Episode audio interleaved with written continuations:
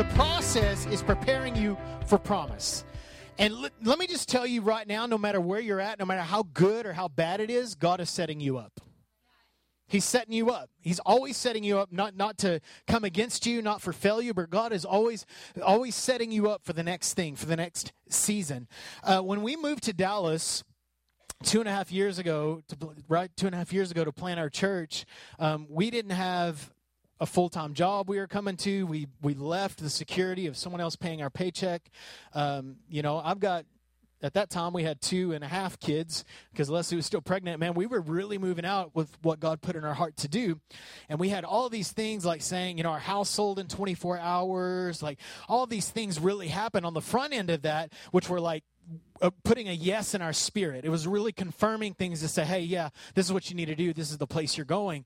But when we moved out here, what we found is that we couldn't find a house and we didn't know where we were going to live. Uh, we knew that we were going to plant a church kind of in the Grand Prairie area, but we, we had none of that. We were going into a very a situation that was very blind. So we ended up being homeless, technically homeless. Leslie always like, no, we weren't homeless. We weren't living on the streets, but we didn't have a home. We didn't know where we were going to live, any of that kind of stuff. So we were stuck in this process for about two months of, of not knowing, like very blind. And it was, listen, for me, it was like, I have kids. You know, I have a wife that, that are dependent upon me. And all I had was a little part time job making about half the income that I was making before. And so we were, it was scary. We were living in this uh, little, for a couple of weeks, we lived in one of these extended stay hotels where like a lot of druggies live and a lot of people like that. And so it was kind of a creepy place at, you know, two o'clock in the morning. And, uh, you know, it's crazy to look back at it because in, in the moment it felt like it was the worst thing ever. Now looking back at it, it, was, it wasn't so bad. But I remember one night, it was a room that was like half less than half the size of this room, probably uh, maybe about half the size of this room, huh? or a third maybe. And uh, there were two beds and a little kitchenette in there, tiny room. You know, we were going third world. It was really good for us. And, um, except for we had a bed. And so we had these two little, like, you know, full size beds, and the kids are sleeping on one bed. This is before Elisa was born, and Leslie and I would sleep on the other bed. Uh, we normally like to sleep in the same bed most of the time, and so we were there. And and uh, my bed was closest to the kids' bed. Now this place wasn't nice, like it wasn't it wasn't sexy. You know what I'm saying? It was it was pretty freaky. And uh, so the door, part of that door wouldn't like shut completely all the way, so it was kind of like bowed up at the top, and there was like light from the outside, kind of creepy. I mean, it was freaky. And so we're you know hearing gunshots. You know, we didn't hear gunshots, so uh, we weren't at CFNI. Um, so um, we uh, so this room is like you know kind of bowing and uh, and you know we're sleeping one night and uh, Judah gets out of bed and, you know because the door it, it kind of looked open. It wasn't it was locked it had the safety locks. And I'm laying there and I'm asleep and I hear I hear Judah go daddy and I like freaked out. I look over here and he's like right in my face. And he's like, Is the door locked? like he was scared, you know, he had all this fear in him. And I, I just remember in that moment thinking, God, you've got to get us out of this threshold. You've got to get us out of this season. We are ready for the next thing. And I'm sure you guys can connect in places where you've been in your life where you say, Man, what do I do when I'm in the threshold? What can I do to speed up the process? Listen, there's there is going to be a process and it is going to be for a season. But again, I want to talk about today that, that there is a way to move the process along, or you can stay there. But a lot of times the choice is up to us. Um, when I think about crossing over, when I think about moving into the next place, I always think of the children of Israel, right? They were enslaved for 400 years, and uh, so God raises up Moses, this great deliverer, this great leader who leads millions of people. We, we see the story of the 10 plagues, all this kind of thing. And the, Moses leads these people out of slavery. Now, listen, it wasn't like he had, you know, like 200 people, he had 600,000 capable soldiers. That's the only thing that Scripture tells us. It doesn't tell us about their family. It doesn't tell us about the older people. It doesn't tell us about the babies. It just says there were six, 600,000 soldiers. So most people agree that there were probably between one and a half and two million people that Moses had to lead out of Egypt. Now here's a guy that had been gone for like 40 years. And he shows up on the scene. He's like, I'm going to get you guys out of here. And they're like, yeah, let's go. So we know that he called, that that Moses partnered with God. They brought the plagues. They brought the judgment to to set people free. Judgment is always to set people free. Let me just say that. That's free today. Judgment is never never done out of anger. It's always done to get you free. So as the believer, we should be someone that embraces judgment in our lives because we're wanting God to refine us. Anyway, that's a whole other message, and we can we can talk have conversations about that. Um, so we see this. So then they get out you know they all they're let out the the plagues that finally you know moses let my people go and you guys can you know watch movies probably not the latest movie that came out but you know there's a cartoon. I don't remember what it's called the the prince of egypt. Great great great depiction of that. And so so what happens is the children of israel are all at the edge of the red sea and then the egyptians decide hey we're going to attack these guys. We don't want to let them go. We've changed our minds. So here they come with all their warriors you know a lot you know, all these people coming to, to take out the children of Israel, either to bring them back into slavery or to kill them. And so Moses is here leading these people. I mean, imagine the pressure. I try to lead a family of, of, of five people, and, and sometimes the, the weight of the six, uh, including myself. And so I have the weight of that on me. I cannot imagine the weight of nearly two million people. And he's thinking, I've got to take care of these people, and they're complaining, they're grumbling, they're talking about their needs. And in Exodus, they're, they're standing right here on this threshold of the Red Sea, right? And Moses is like, What am I going to do? So he prays. And uh, so, and Moses tells the people, Exodus chapter 14, Moses told the people, Don't be afraid, just stand still and watch the Lord rescue you today. Isn't that a good word? Stand still and watch God. Watch how good God is. The Egyptians you see today will never be seen again. The Lord Himself will fight for you. Just stay calm, relax. The Lord said to Moses, This is awesome. So he's all telling the people, chill out, just stay here, watch. Then God says this to Moses Why are you crying out to me? Tell the people to get moving. So Moses, like, I mean, can you imagine? I mean, this is like, this is, you know, a leadership moment for him. He's like, God is telling me I'm telling the people to move, to, to stay still, and God's telling me to tell the people to move. I just, God, did you not see? I mean, I just told them to, to, to stop, and you're telling them to go. Right? Which is it, Lord? God said, get moving. Now, listen, I believe that, that that has to do more with posture, the stand still and watch, than it does to do with position. But I love that, that God says, Why are you crying out to me? Move. Why are you crying out to me where you're at? Why don't you just move forward and watch what I'll do? How many know that it's easier to steer something when it's in motion? Come on, we just, well, I'm just getting, this is, you know, this is the epidemic for y'all 18 to, you know, 24 year olds. You're, you're living life and you're like, I'm just waiting on the Lord. You know what? He's probably just waiting on you. You be calm, you trust Him, but you move forward. Don't just be uh, just waiting for God to tell me what to do. Listen, the Scripture is full of things that He's told you to do. Let's go ahead and do it. You don't have to be, you don't have to be called to do it. You just move out in faith and you do it.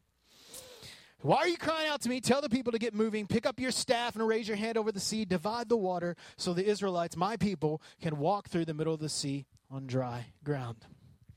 Listen, we look at waiting on God as a timeline, don't we?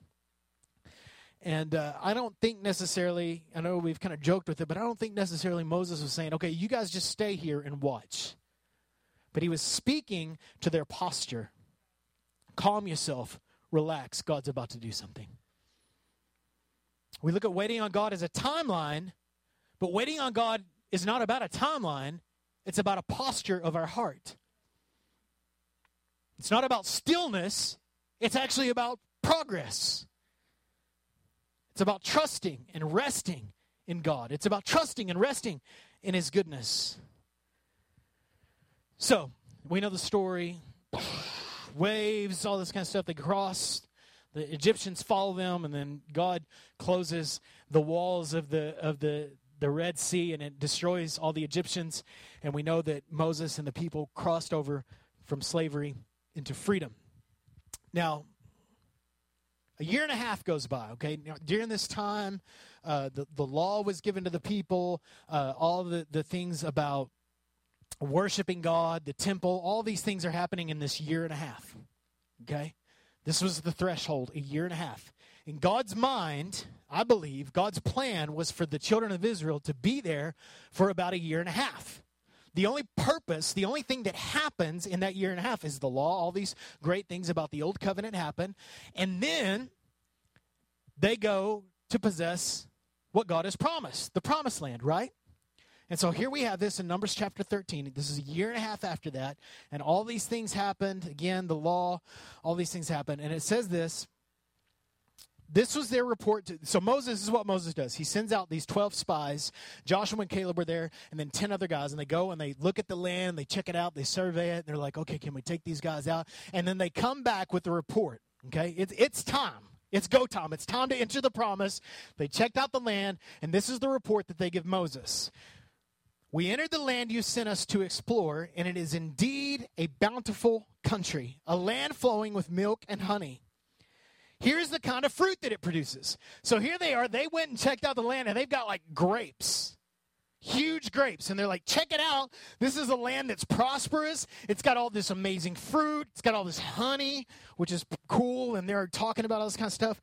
And the peop- but the people that live there are powerful. Uh oh. And their towns are large and fortified, and we even saw giants there. The descendants of Anak, the Amalekites live in Negev, and the Hittites and Jebusites and Amorites live in the hill country. The Canaanites live along the coast of the Mediterranean Sea and along the Jordan Valley. So here they're starting, oh man, these guys, they're, they're like, they're a strong army. And then Caleb speaks up and he's trying to quiet the people. And as they stood before Moses, he said, Let's go at once and take the land. I believe he had the heart of heaven at this moment. Let's go at once and take the land. We can certainly conquer it. But the other men who had explored the land with him disagreed. Now, later we found out that, that Joshua was on the same page as him. And then he says, We can go up against him. They are stronger than we are. So they spread this bad report about the land among the Israelites. The land we traveled through and explored would devour anyone who goes to live there. All the people we saw were huge. We even saw giants there. Uh, next to them, we felt like grasshoppers, and and uh, and that's what they thought too. So they saw us as weak. We saw ourselves as weak. I don't think this is going to happen. Then the whole community. This is the next chapter, uh, chapter 14. Then the whole community began weeping aloud, and they cried all night, and their voices rang with a great chorus of protest against Moses and Aaron. If we had only died in Egypt, or even here in the wilderness, they complained, why is the Lord taking us to this country only to have us die in battle? Our wives and our little ones will be carried off as plunder. Wouldn't it be better for us to return to Egypt? Then they plotted among themselves, let's choose a new leader and go back to Egypt. So the land, it's available, it's got some obstacles, but it's what God promised them. And so what happens is the children of Israel, the, most of the children of Israel saying, no, it's, it's too much. I don't think we can do this. With the exception of Joshua and Caleb, were the only ones that were like, this is what God's promised us. Let's take it. And then they, it says this, that they sang a chorus. They started singing in a chorus. Moses is a bad leader. And they're all complaining, they're grumbling and they're complaining like they've always done, right? The children of Israel so consistent with their grumbling and complaining, just as we are many times. And they're like, oh, Moses is a poor leader. Let's get rid of him. Let's choose a new leader and go back to Egypt. So God gets ticked. He's like, Moses is the leader I picked. You might not like him, but he's a leader I picked for you. Mm-hmm. Change your attitude. So God's coming and he's bringing he's about to bring all this kind of crazy judgment on the children of Israel and Moses cries out and he's like God, don't take them out. Don't kill all these people right now. Seriously, read the story. Don't don't take them out, Lord. Don't kill them. Don't kill them for their complaining and and and taking for granted all your provision and all the great things you bringing them out of slavery. Uh, uh, Lord, just just please, please, please, please don't don't let them die. And God changes his mind. Hmm. Does God change his mind? He absolutely does change his mind. I got quiet in here. So God was done and decides to destroy everybody, and Moses pleads with the Lord. Listen, this shows us the power of prayer. This shows us the power of pleading before God. Right? When there's destruction, when there's difficulty, we have the right in us to go before God and plead a case before heaven's court and say, This does not belong here. God, would you change your mind? Or would you change the hearts of kings? We would rather complain than go before God. I can tell you one of those things is effective. The other one will keep you in the wilderness. All right. Numbers chapter 14. Move along. So all this happens. I know we got a lot of reading today. Just bear with me. Then the Lord said, I will pardon them as you have requested. But as surely as I live, and as surely as the earth is filled with the Lord's glory, not one of these people will ever enter that land. They have seen my glorious presence and the miraculous signs I've performed. Can you see the heart of God here? He's like, man, I've done all this stuff for them, and this is how they act. In Egypt and in the wilderness, but again and again they have tested me by refusing, refusing to listen to my voice. They will never even see the land I swore to give their ancestors. None of those. Now, when it says none of those, it was speaking of all those under 20, all those that weren't capable warriors at the time. Those who have ever treated me with contempt will never ever see it. But my servant Caleb, and later we found out in the chapter that Joshua is included in that, has a different attitude than the others have. We know that God is looking for you to have a different attitude, right? He has remained loyal to me. So I'll bring him back into the land he explored. His descendants will possess their full share of that land. Now turn around and don't go on towards the land where the Amalekites and Canaanites live. Tomorrow you must set out for the wilderness in the direction of the Red Sea. God goes on to say, He said, For the 40 days that they explored the land, I will give you 40 years of wandering in the wilderness a transition that was only an 11 day journey. A transition that could have only lasted a year and a half, add another 40 years on top of that. Why? Why would God do this? Why would God stick them in the process? Can I tell you today? It's because they weren't prepared for promise. The things that needed to happen in the desert had already happened at this point. We see the miracles, right? We see how good God was. We see the Moses speaking to the rock and the, the water coming out. We see the manna. Every morning they walk out and they had like pastries on the ground. They said it was sweet like honey. And then at night, every night they had quail, meat to eat for dinner. Every day their clothes didn't wear out. Their shoes didn't wear out.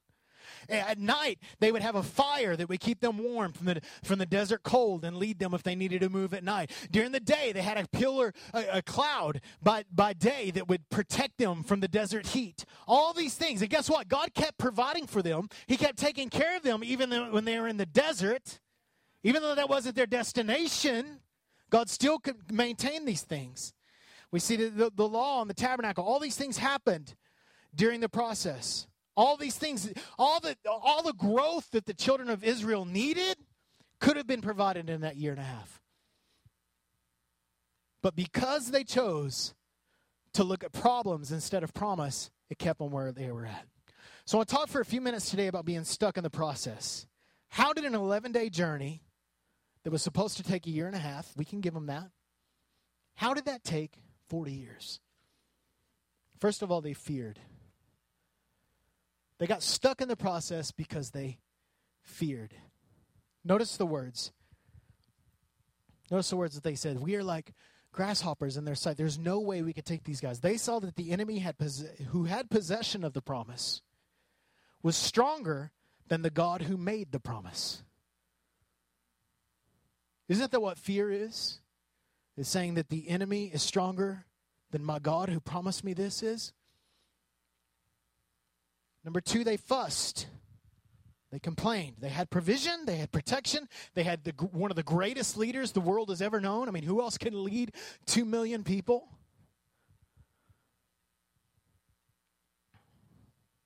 They complained they didn't have food, and then when the food came and God gave them food, they complained about the food.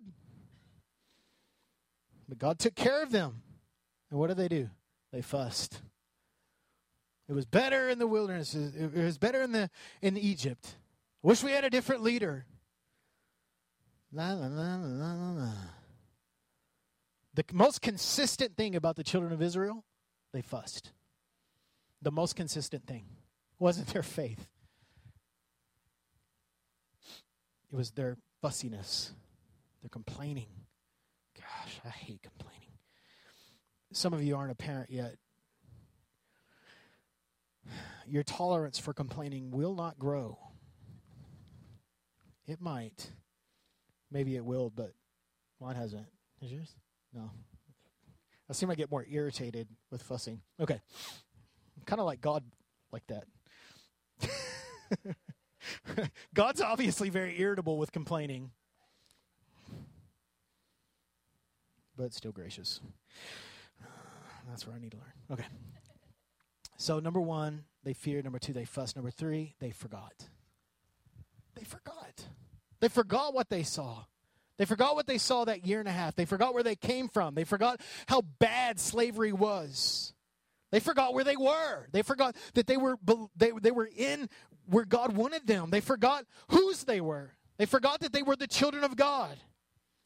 They forgot what was coming. They forgot to believe promise. And this is what happens to us many times when we're in the threshold, when we're stuck in the process. We fear, we fuss, and we forget. We forget. I tell you, one of the things that helped us during that season was that we had developed a history with God that taught us in certain areas of our life, not in every area of our life, but especially in the area of finances, that we had learned in our history to not forget how good God had taken care of us in the past. Listen, as you develop that history with God, you're going to be tempted to forget those things, but you got to, God, and I would remind the Lord, Lord, you always took care of us. And you're going I know the Lord, you're going to do this. Even God's been taking care of me financially for 20 years. There's a lot of those times I was like, what the heck is going on? It seems like that's always a deal that, that happens when you're in transition is the financial thing because that's one of the things that we tend to fear about so much. One of the things that we're so tempted about is finances, right? And so what happens is that's where we fear. We're like, well, you better start developing a history right now with God. Start tithing right now. Start giving right now. Or you're not going to when, when it gets really difficult, you're not going to have that to trust. You're not going to have that trust that you developed in your heart. So we were never worried about the money. Never. No, I don't think one time we worried about the money. That's that's one thing that Leslie and I have done in our marriage. We said we're not going to fight about money. We're not going to worry about money because God's taken care of us this long. He will take care. We will not forget. We'll not forget how good of a provider He is. So you partner with God. You develop that history with Him. So those are the things that will keep you stuck in the promise, the the the the the, uh, the process. Fear, fussing, complaining, and forgetting. Those are things that will keep you right where you're at. So let's talk about moving into promise. You all right? And you might even say this speeding up the process. I'm not saying you're not going to go through a process, you will. But what can you do to keep it moving? They just wandered around in the desert for 40 stinking years. Could you imagine being a kid you know, because the, the kids actually got to see the promised land. Could you imagine being like an eight year old kid? And finally, your parents die out, right? God didn't kill them, they actually died out. And you've heard the stories about all this stuff that happened. You were an infant when, you know, you, there, there, was too long ago to remember, and here you are, and you're, you're seeing all this. Can you imagine to be, be a child at that and then grow up to become a warrior in it and actually take the land. How cool is that? Um, so, moving into promise, number one, choose courageous obedience. Choose courageous obedience. This is the thing about obe- obeying God it's an adventure. It's an adventure uh, it's an, an adventure of assurance, not a burden of boredom. And so many times we think if I obey God, I'm going to be bored. No, no, no. If you obey God, you're going to go on an adventure. It's the adventure of assurance, of trusting, of, of being with Him. It's not a, the burden of boredom, it's actually entering in to all that God has. You know, it's easy for us to sing, Spirit, lead me, or my trust is without borders. Isn't it easy to sing that? We all love to sing that song, especially ladies. Right? You guys have seen the little memes right? We sing those songs. Oh God, I'll I'll trust the Lord. Extend, extend. You know what? It's going to take some stretching in your life. It's going to take some. Go for it. Pray those prayers. It's an adventure with God. It's painful sometimes. It's difficult, but you develop all that history with the Lord. You become unshakable. You know, it takes more courage to face giants than to stay in the desert. It takes a lot more courage to go and possess the promise than it does to stay where you're at. You can stay where you're at for the rest of your life. God will take care of you. He'll provide for you, but will you choose to stay there or will you move into what's better? Will you move into what's greater? It's so much easier to survive uh, to, to survive than it is to thrive. Isn't it? It's easy just to kind of go day to day in the grind of our schedule, get our little system in place. What fun is that? There's an adventure in obedience. What does your adventure look like? Right now, in your walk with God and what you're doing with Jesus right now, ask yourself that question What does my adventure look like? When is the last time I've taken some risk in my walk with Jesus?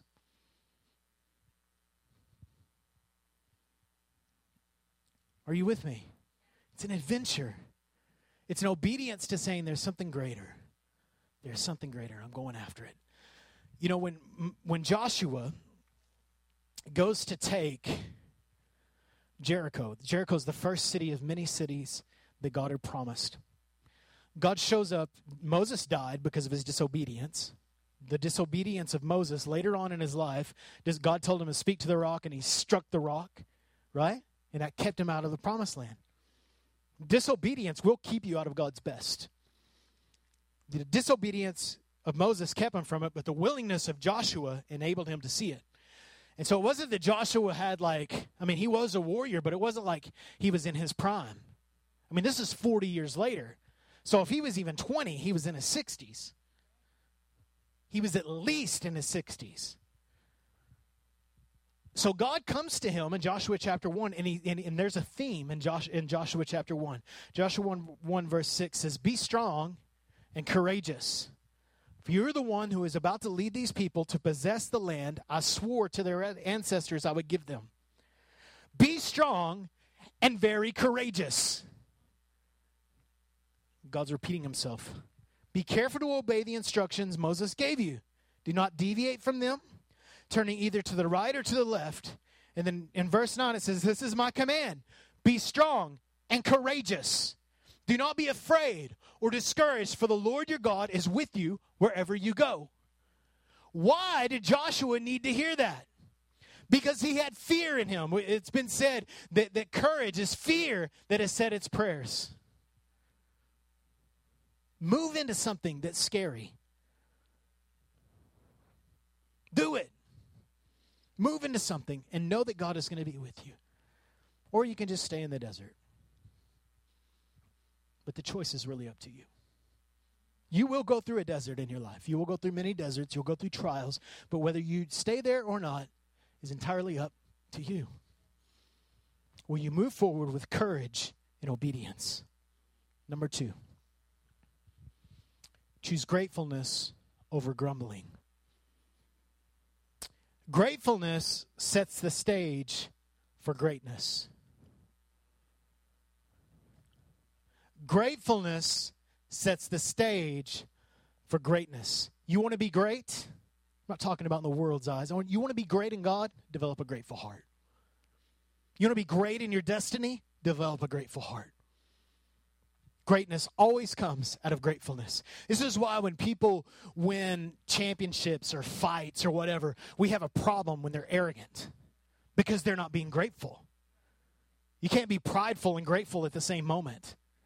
Because gratefulness says it's not really about me, it's the credit belongs somewhere else. This is why we it annoys us so bad. Is because to be great, you might be the best, but just because you're the best doesn't mean that you're great. You'll be forgotten by being the best, but greatness is never forgotten. So gratefulness sets the stage for greatness. 1 Thessalonians 5:18 be thankful in all circumstances. It doesn't say be thankful for all circumstances, but in all circumstances. For this is God's will for you who belong in G- to Jesus. Say this with me. Say, gratefulness is God's will. It's God's will for you to be grateful. Let me tell you this right now it is never God's will. Never. Never God's will. Never God's will for you to complain. Never. When you complain, you're out of the will of God at that moment. Now, you're not going to experience some, you know, exile because of that. But in that moment, you are not obeying the heart of heaven. You're saying, this is worse than what God has. This is worse than the greatness that is before me and you're saying, I'll stay in the wilderness a little longer. This sucks. This is so rotten. You listen, we all complain, but the best way to stay where you're at is just to complain about it. Because you complain about where you're at and you will stay where you're at. You've got to develop victory in your heart, and that is done by not taking the credit and being solid, but by saying, God, only you can get me through this. Some of you have a grumbling habit. It's your default. It's negative, right? As well as praise, my personality, blah, blah, blah. Forget all that. You just you need to stop that. You need to put an end to that mindset. That was the difference between Caleb and all these other people. They complained. Uh, uh, uh, if God really, he would make them not even be there.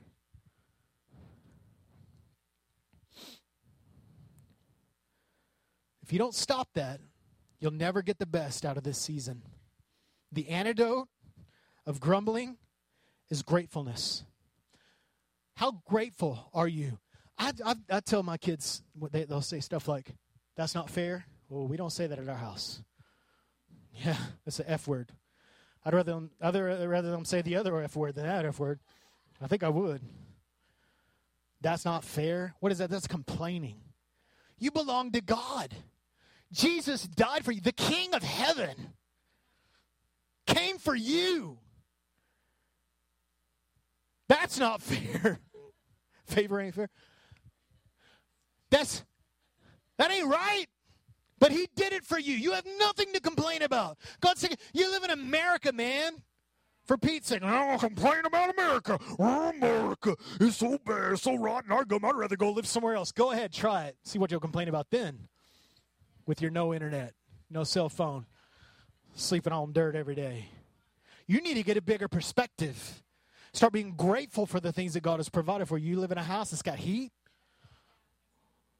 Wow. Thank you, God. Thank you, God, I belong to you.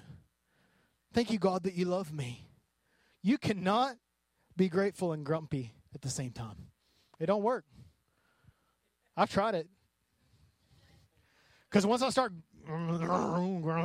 can't be grateful in that moment. But I've also known that when I'm when I'm being grateful, it's hard for me to go, life sucks. So the best way to stay where you're at is to complain about it.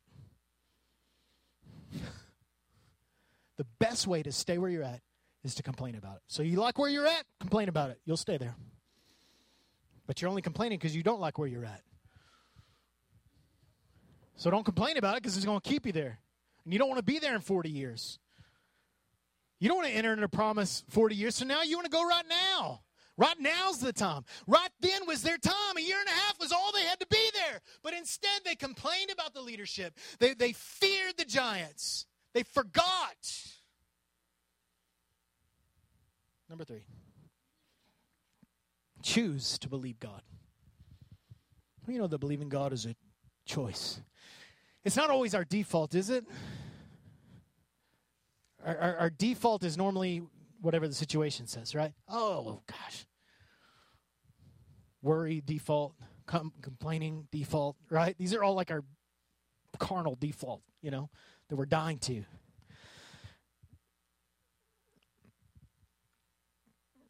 Believe God. What does that mean to believe? What does it mean to have faith? It means that we trust Him. And you know what they forgot to do? They forgot those words that Moses told them before they crossed the Red Sea. He said, Relax, be calm, be still, and watch God. Watch what God's going to do. And God told them get moving. But they forgot those words trust. They forgot to trust God. Trust his goodness, trust his kindness. Trust that the promise won't last that the process won't last forever. Trust that wherever you're at and, and as you're, you're developing and nurturing these things in your life, it's bringing you closer to promise. That you're closer to promise today than you were yesterday. You just are. Just choose to believe God that that's the fact. Hebrews chapter 3, verse 18. And to whom was God speaking when he took an oath that they would never enter his rest? Wasn't it the people who disobeyed him? So we see that because of their unbelief, unbelief is always tied to disobedience. We don't obey because we don't believe that what God has is better. So God has a problem with the disobedience, but the greater issue is the disbelief, the unbelief. We see that because of their unbelief, they were not able to enter his rest. They were not able to enter because of their unbelief. Will you believe God this year? Will you believe Him for something better?